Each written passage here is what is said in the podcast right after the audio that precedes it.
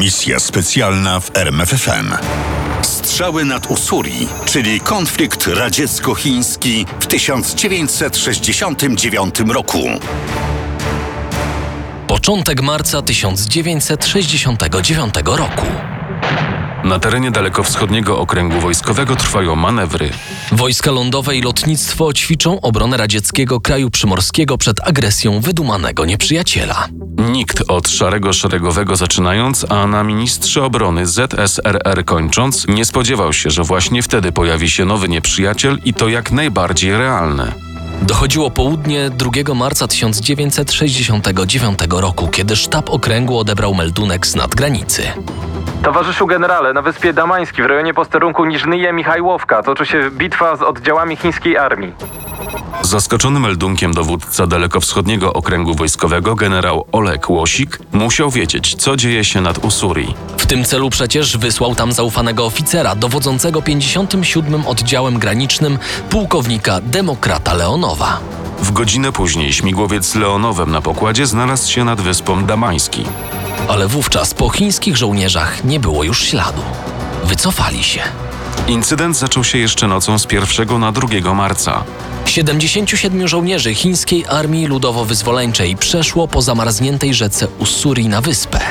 Dopiero o 10.20 pogranicznicy odkryli obecność obcych wojsk na terytorium Związku Radzieckiego. Na granicę ruszyło rozpoznanie. 32 żołnierzy, pograniczników, jeden wyposażony w ciężki karabin maszynowy, bojowy wóz piechoty BTR, powtarzam, 32 żołnierzy.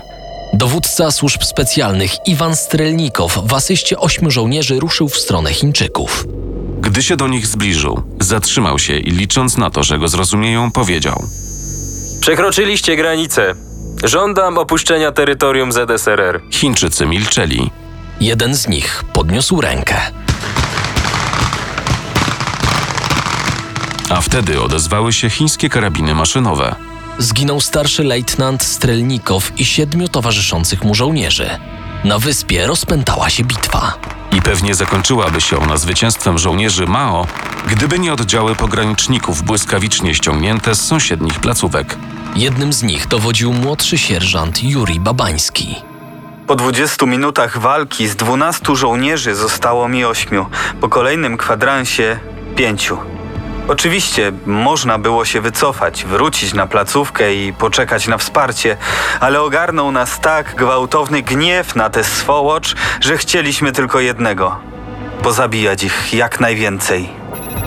O pierwszej po południu Chińczycy rozpoczęli odwrót. W bitwie zginęło 31 żołnierzy radzieckich, a 14 odniosło rany.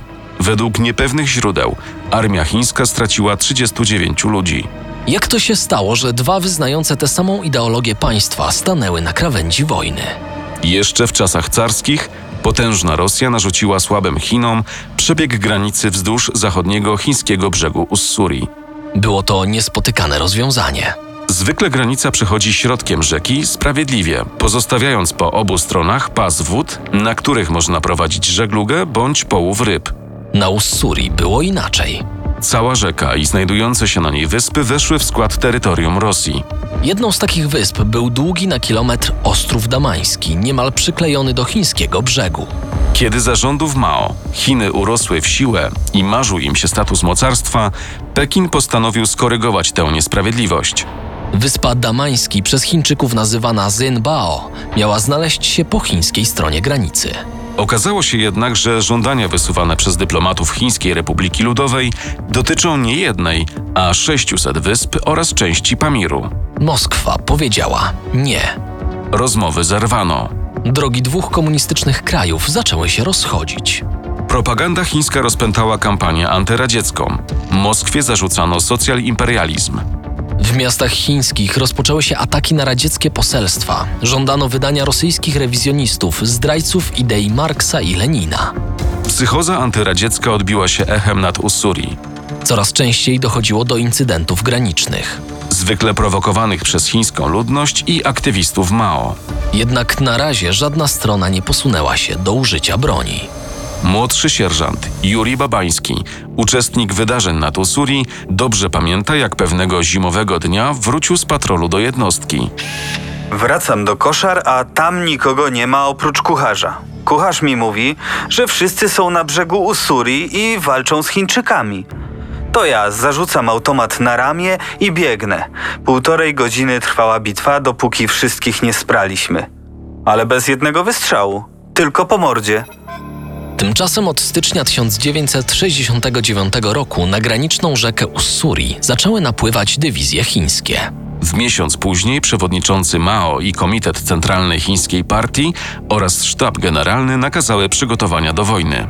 Juri Drozdow, oficer KGB przebywający w Chinach, niejednokrotnie informował Moskwę o prowokacjach chińskich na wyspie Damański i niepokojących ruchach chińskiej armii. Mimo ostrzeżeń, nikt w Moskwie nie wierzył, że Mao zdecyduje się na wojnę. Gdy liczba rozlokowanych wzdłuż granicy żołnierzy chińskich przekroczyła 650 tysięcy, niepokój Moskwy wzrósł. Perspektywa przelania się przez syberyjską granicę ZSRR milionów chińskich żołnierzy doprowadziła radzieckie politbiuro na skraj szaleństwa. Na Daleki Wschód wyruszyły transporty wojska. Moskwa uszczelniała granice. Przygotowywała swój arsenał jądrowy. Wydawało się, że dwa atomowe mocarstwa skoczą sobie do gardeł. Kto mógł wygrać taką próbę? Związek Radziecki dysponował ogromnym arsenałem broni atomowej. Chiny miały zaledwie kilka bomb, to po pierwsze. Po drugie, brakowało im samolotów i rakiet niezbędnych do przenoszenia głowic jądrowych. W tym kontekście nie dziwią słowa Mao. Przy tak niewielkim arsenale nuklearnym nie można o nas mówić jako o kraju posiadającym broń jądrową. Jeśli mielibyśmy toczyć wojnę, musielibyśmy użyć broni konwencjonalnej. Na tym polu przewaga techniczna była po stronie radzieckiej. Armia Leonida Breżniewa miała lepsze czołgi, lepsze samoloty i okręty podwodne. Jedyna przewaga, jaką dysponował Mao, to ogromna ilość zindoktrynowanych wiernych żołnierzy gotowych na śmierć za swojego wodza. O tym, że strach przed atakiem milionów Chińczyków naprawdę opanował Rosjan, może świadczyć opinia generalicji radzieckiej. Atak jądrowy. Jedynym antidotum na Chińczyków będzie prewencyjny atak jądrowy. Taki krok mógł mieć jednak poważne konsekwencje na arenie międzynarodowej. Chcąc nie chcąc, w Moskwie liczono się ze stanowiskiem Stanów Zjednoczonych. Nawiązano kontakt z administracją prezydenta Nixona i delikatnie wybadano, jak zachowa się USA, gdy na terytorium Chin wybuchną radzieckie rakiety z głowicami nuklearnymi. Stany Zjednoczone nie pozostawią takiego działania bez reakcji. Brzmiała odpowiedź. Plany ataku odłożono do szuflady. Postanowiono nastraszyć Chiny w inny sposób. Na początku marca 1969 roku zaplanowano manewry na terenie dalekowschodniego okręgu wojskowego blisko chińskiej granicy. W manewrach brały udział również wojska ochrony pogranicza. Wycofano je więc w głąb Syberii, pozostawiając nad Usuri tylko małe placówki. O manewrach poinformowano Chińczyków. Przewodniczący Mao nie przestraszył się zupełnie potęgi sąsiada. Wbrew oczekiwaniom towarzyszy z Moskwy postanowił wykorzystać radzieckie manewry do własnych celów. Termin ataku na Wyspę Damański 2 marca 1969 roku nie był wcale przypadkowy. Wykorzystano moment, gdy uwaga przeciwnika była zwrócona w inną stronę. Rozpalona iskra konfliktu tliła się nadal.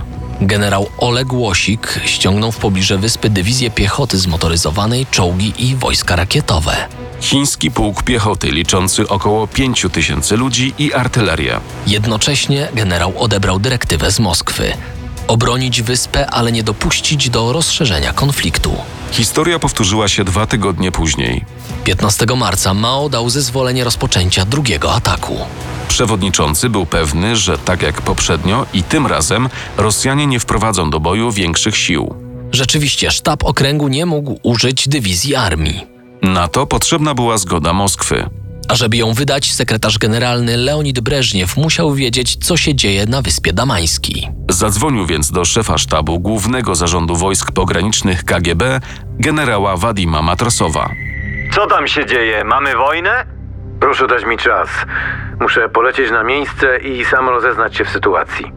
Potrzebuję odpowiedzi natychmiast. Sztab generalny donosi, że to może być początek wojny. Według meldunków oddziałów rozpoznania Chińczycy nie przekroczyli granicy. Jak na razie to jeszcze nie wojna. To jeszcze nie wojna. W takim razie, co działo się nad Usuri? O 10 rano, 15 marca, zagrało 60 chińskich armat i moździerzy. Do ataku ruszyły trzy kompanie piechoty. Rosjanie tracili ludzi, płonęły zniszczone transportery opancerzone, groziło im okrążenie.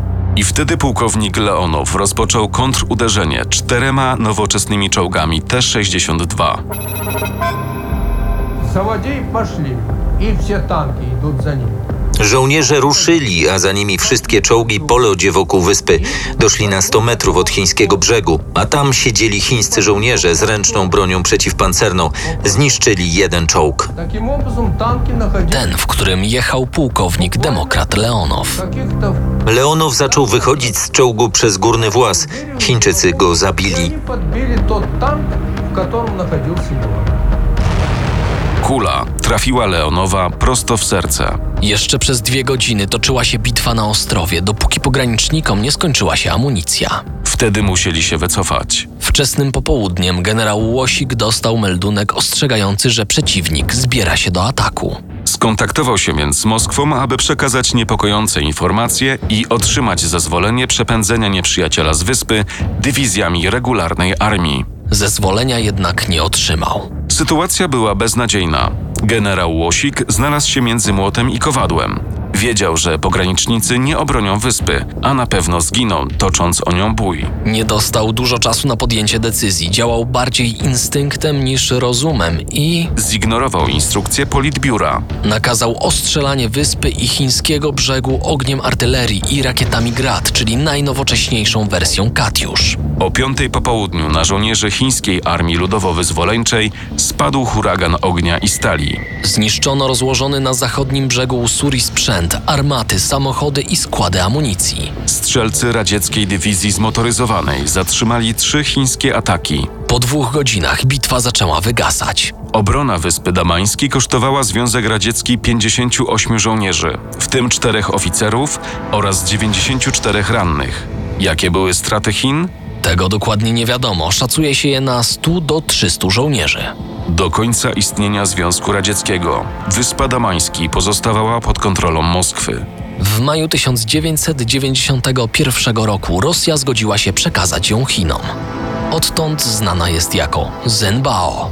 Heroiczna walka, śmierć pułkownika Leonowa i kilkudziesięciu radzieckich żołnierzy okazała się daremna. Misja specjalna w RMFFM. Na tropie największych tajemnic historii.